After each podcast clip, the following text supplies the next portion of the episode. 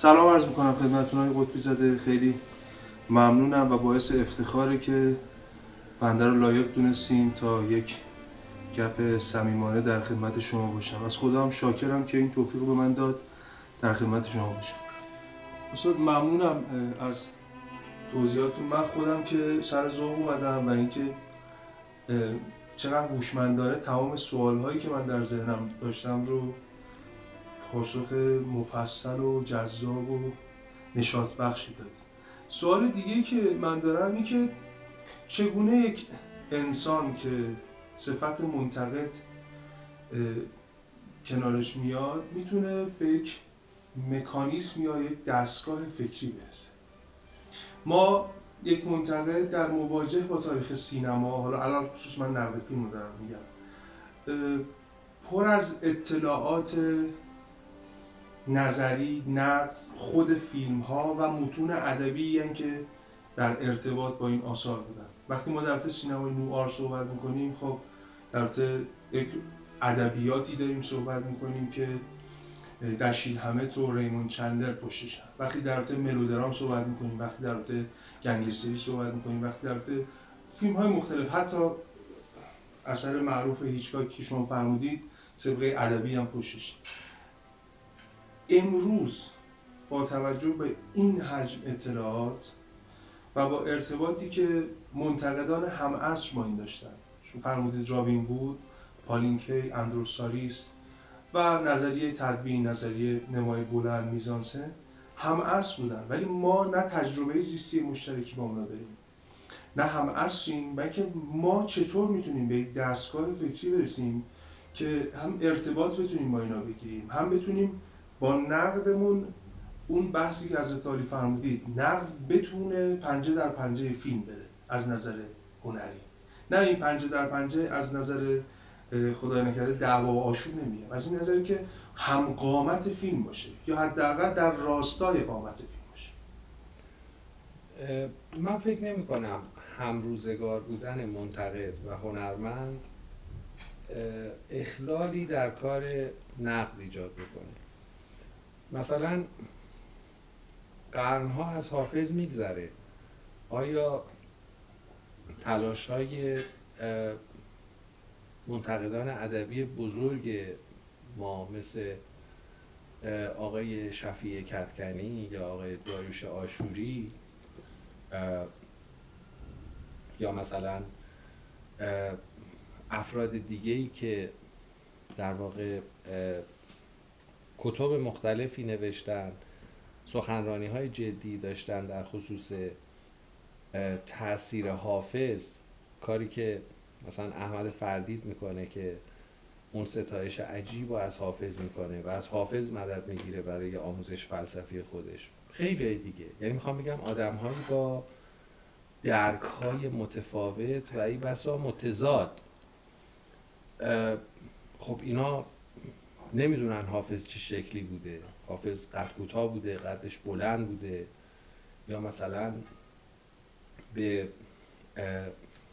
دلمه برگ مو مثلا علاقمند بوده یا سیرابی میخورده یا نه اینا چیزای به نظر من تعیین کننده ای نیست. چون هم روزگار بودن معاصر بودن یه وقتایی خوبه یه وقتایی بده. بده از جهت اینکه گاهی وقتا شکل زندگی هنرمند تاثیر می‌ذاره تو دیدگاه منتقد. مشابه خطاهایی که ما داریم می‌بینیم تو نقد امروز. مثلا اگر یک شناخت نسبی وجود داره از اون آدم و نحوه زندگیش یا جزئیات زندگیش این تاثیر نباید بذاره تو کاری منتقد. چون یکی از نظریه های معروف تو ادبیات قرن بیستم بحث مرگ معلفه ما گفتم که میراثدار این نظریات هستیم. وقتی که نظریه مرگ معلف مطرح میشه ممکنه که تام و تمام نپذیریم این نظریه رو. ولی به عنوان یک نظریه جدی و نیرومند و گردن کلوف وقتی شما این نظریه مطرح شده و نتایجی داشته این نظریه که تثبیت شده اون زمان باید تفکیک کنید. هنرمند رو از اثر هنرش.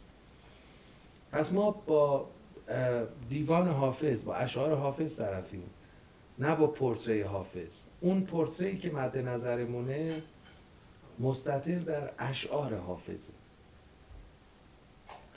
پرسیدین در مورد این جهانبینی منتقد. من فکر می‌کنم این یک بحث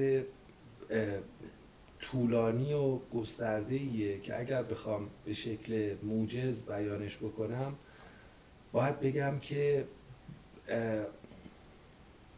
حد اکثر استفاده از حد اقل زمان.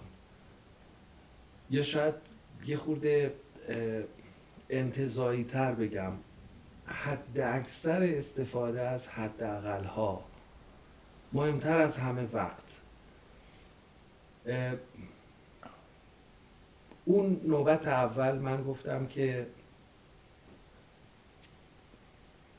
شاعر بودن یک وضعیت اینطور نیست که مثلا لابلای درختای تاک وسط یک جنگل هیرکانی یا مثلا در پناه ابرهای انباشته در یک عصر پاییزی در یک کلبه چوبی با مثلا دیوارنگاره های قرون وسطایی طرف یک لحظه مثلا چیزی در وجودش به قلیان در بیاد و چیزی بنویسه. من منظورم از هنر این نیست. شاعر بودن تو ذات حافظه تو ذات مولاناست. موسیقی اون چیزی نیستش که گاهی مثلا موتزارت یا باخ مثلا بهش متوسل می شدن برای گفتن حقیقت. نه اینطور نیست. به نظر من وضعیتی بوده که اینها تو اون وضعیت زیست کردن. نقد فیلم هم همینطوره. منتها یه خورده مکانیسمش فرق می‌کنه با هنر. به این معنی که مثلا شمشیری رو گردن یک شاعر نمی‌ذارن که شما حتما باید تاریخ هم بخونید اگر بخونه بهتره ها. ولی اگر شناخت تاریخی نداشته باشه یک شاعر یا اگر شناخت روانشناختی نداشته باشه یک مجسم ساز اون چنان اشکالی در کارش خلالی ایجاد نمی‌کنه. اگر باشه خیلی بهتره ها. طبیعتا ما مرزی نمی‌شناسیم برای شناخت. ولی چون حوزه کاریش تخصصیه تو اون عرصه یک سری ملزومات داره. مثلا یک شاعر حتما باید بیش از من حافظ رو بشناسه. یک مجسم ساز بیش از من باید میکلانجو بشناسه. یک نقاش بیش از من باید داوینچی رو بشناسه. این طبیعیه. ولی وقتی از نقد حرف می‌زنیم اون مسیر آموزشی که طی کردی منتقد یا نه بهتره بگم اون آمیختگیش با هنرهای دیگه با علوم دیگه باید سر تا سر وقتش رو هم باشه. یعنی هر کتابی رو باید خوند. هر رومانی رو باید خوند. هر موسیقی مطرحی رو باید شنید. باید زندگی کرد. هر فیلمی رو باید دید. هر منظورم اینجا هر زباله ای نیست. منظورم اینه که همه آثار برجسته رو باید با دل و جون تجربه کرد. خوند و دید و شنید و در بحر اونا غرق شد. خب گاهی از اون کمک می‌گیریم مثلا هفته پیش تلویزیون ایران داشت دوبله انیمیشن شیرشاه رو نشون می‌داد. من با اینکه چند بار دو سه بار این فیلم رو دیدم از زمان ساختش ولی کنجکاو بودم. که نتونستم تلویزیون رو خاموش کنم و تا انتها فیلم رو دیدم. احساس کردم که تا چه اندازه ادای دین آشکار به حملته. یا مثلا شما وقتی یک فیلمی از فورد نگاه می‌کنی یه فیلم آمریکایی با زمینه های تاریخی در ژانر وسترن با اون حال و هوای آشنای اینجور فیلم ها ناگهان وقتی ارجاعات فیلم به شکسپیر رو شما می‌بینید مثلا هملت از خودتون می‌پرسین که دانستن شکسپیر یعنی شناخت شکسپیر تا چه اندازه کمک می‌کنه به بهتر فهمیدن این فیلم؟ یا مثلا در سینمای هنری اروپا وقتی با آثار فیلمسازان بزرگ مثل آنتونیانی روبرو میشین یا آلن رنه تا چه اندازه در اولی معماری به کمک شما میاد و در دومی ادبیات اینکه تا چه اندازه سال گذشته در ماریم باد همون اندازه که ادای دین و ادبیات در واقع عبور و گذر از ادبیات هم هست به نفع سینما. یعنی روایتی که از تنگنای ادبی به یک گشایش سینمایی می‌رسه. این حرفی که دارم می‌زنم بزرگترین بزرگداشتیه که میشه از یک فیلم به عمل آورد. فیلمی که قابلیت های سینما رو فراتر از ادبیات داره گوش زد می‌کنه به ما. از این فیلم یعنی فیلم سال گذشته در ماریم با دهه ها میگذره. منتها شاید بتونم به سراحت بگم که فیلمی در تاریخ سینما نیست که تا این اندازه جسورانه باشه. جسارت نه در طرح یک موضوع حاد سیاسی نه در پا گذاشتن روی یک سری حریم های اخلاقی. بلکه جسارت در بیان آن چیزهایی که ظرفیت های سینماست. و این ظرفیت ها کشف نشده بود تا این فیلم و کشف نشده مانده تا روزگار ما. یعنی هنوز که هنوزه خیلی از دانشجویان سینما و حتی خیلی از آدم هایی که تو عرصه سینما فعالیت می‌کنن چه فعالیت تجربی به عنوان فیلمساز چه فعالیت نظری به عنوان نویسنده و منتقد هنوز درک درستی از این فیلم ندارن. بس که این فیلم پیچیده است و بس که این پیچیدگی به کار میاد. یعنی پیچیدگی کارآمد نه ظلمتی که آدم توش گم بشه. بلکه یک مسیر مسیر هزار تویی که وقتی وقتی اونجا داری سیر و سلوک می‌کنی تازه می‌فهمی که سینما چه قابلیت هایی داره که شما ازش قافلی ما امروز هنوز که هنوزه داریم میگیم فیلم خوب فیلمیه که قصهش خوب تعریف کنه. در حالی که آلن رنه در میانه های قرن بیستم فیلمی ساخته که قصه رو به سخره داره می‌گیره. یعنی داره میگه که سینما جایگاهش فراتر از ادبیات فراتر نه مفهوم ارزشی ها. یعنی داره میگه این مدیوم این روش بیان در هنر چه ظرفیت ها و چه امکاناتی داره که ما ازش غافلیم. ممکنه یه فیلم قصه گویی داشته باشیم که ارزشمند باشه.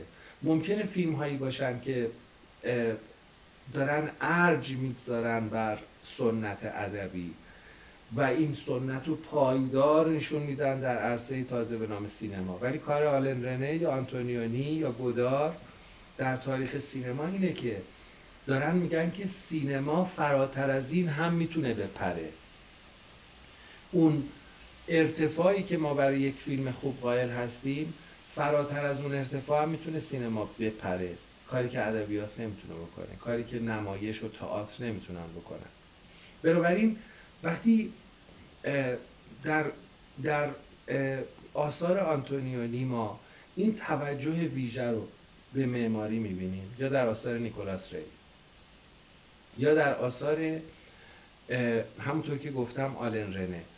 در آثار برگمان مثلا نوع نزدیک شدن برگمان به مفاهیم مقدس خصوصا الهیات مسیحی. در فیلم های مورناو میزانسنی که بیانگر وضعیت انسانه. یعنی هر نوع نورپردازی هر نوع قاببندی کاملا بیانگر یک حالت انسانیه. خب چقدر این دانش های مکمل می‌تونن کمک بهتری به ما بکنن؟ خیلی. ولی آیا من می‌تونم بگم که برای منتقد شدن شما باید مثلا این پنجاه جلد رو بخونید؟ نه. در حالی که می‌تونم بگم برای دندون پزشک شدن شما باید این پنجاه جلد کتاب بخونید یا باید این کورس رو بگذرونید. در حالی که نقد یک عرصه بی انتهاست و این حرفه یه حرفه بی صاحبه یعنی هر چقدر شما بیشتر بدونید هر چقدر بیشتر رنج دونستن رو بر خودتون هموار بکنید لذتی که از یک فیلم می‌برید لذت متعالی تره چرا متعالی تره؟ چون از پس شناخته. نه فقط برانگیخته شدن غریزه. به همین خاطره که مردم عادی ممکن از دیدن یک فیلمی از یک کارگردانی مثل برسون سراسیمه بشن یعنی انقدر براشون این فیلم تحمل ناپذیر باشه که قید تماشای ادامهش رو بزنم در حالی که برای یک منتقد هر فریم از فیلم هر ثانیه از فیلم یک تجربه لذت بخش و درخشانه. من از شما می‌پرسم که مثلا تسلط بر سعدی تا چه اندازه راهگشای کشف آثار کیارستمیه؟ خب طبیعتا هست به خاطر اینکه کیارستمی تو این هوا نفس کشیده. کیارستمی درامیخته بوده با مثلا هنر نقاشی. درامیخته بوده با فرهنگ ایران که بخش مهمی از این فرهنگ از شعر داره ارتزاق می‌کنه. من شما پرسم که مثلا سینمای تارکوفسکی تا چند اندازه ریشه داره در اون فرهنگ روسی؟ فرهنگ روسی از داستیفسکی بگیرین تا چخوف. پس شما اگر ابله رو خونده باشید درک بهتری از استاکر خواهید داشت یا نه؟ مسلما بله. ولی آیا می‌تونم بگم ابله خوندنش یک دستورالعمله برای منتقد شدن؟ نمی‌تونم بگم. من زمانی که از مثلا فیلم های که اشاره کردیم مثلا فیلم نوار. راجع به فیلم نوار که صحبت می‌کنیم در آمریکا تا چه اندازه اطلاع ما از وضعیت اقتصادی آمریکا پس از اون بحران اقتصادی یا درگیری های نژادی در آمریکا یا اقلیت های گوناگون در این کشور این چالش اجتماعی تا چه اندازه دونستنش می‌تونه کمک کنه به فهم بهتر این فیلم ها خب بسیار زیاد. همچنان که وقتی وارد سنت سینمای انگلستان میشیم میگیم شناخت هنر ویکتوریایی چقدر کمک می‌کنه به بهتر فهمیدن فیلم های ملودرام انگلیسی؟ وقتی از فرانسه حرف می‌زنیم اتفاقی که در موج نو افتاد از خودمون می‌پرسیم که مسیر سینمای فرانسه در سالهای پیش از جنگ مسیری که با اون جریان های مثلا سورالیستی دوران رالیسم شاعرانه و اون فیلم های فخیم و بزرگ و تاثیرگذار.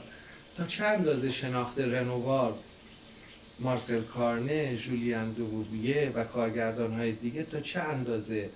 تا چند اندازه خوندن متن مرحوم ماتیاس پاسکال یا دیدن فیلم مرحوم ماتیاس پاسکال تا چند اندازه می‌تونه کمک کنه فهم موج نو؟ سینمای ایتالیا رو که بررسی می‌کنیم شناخت تاریخی ما از نقش ایتالیا در جنگ جهانی دوم و اون ویرانه های به جامانده از جنگ در روم چقدر می‌تونه بهتر باشه به حال ما برای لذت بردن از دیدن فیلم روم شهر بیدفاع؟ بنابراین همه اینها به نظر من اون وجوه مکمل کار یک منتقدن که هر چقدر این آگاهی وسیع تر باشه اون لذت لذت متعالی تریه. ما وقتی که مثلا در یک فیلم برگمان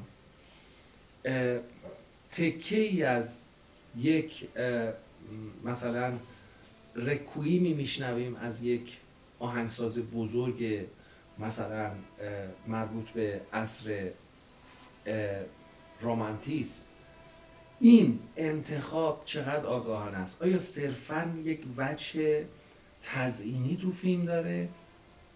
وقتی ما می‌فهمیم چه رابطه بینامتنی وجود داره میان درون مایه های این فیلم و درون مایه های اون موسیقی زمانی که در یک فیلمی از مثلا یک کارگردان هنری مثل مثلا زویاگین سف وقتی که یک تابلوی نقاشی مسیح مرده رو در فیلم بازگشت بازسازی می‌کنه خب ما می‌تونیم به راحتی از اون نما بگذریم. نمایی از پدر که خوابیده.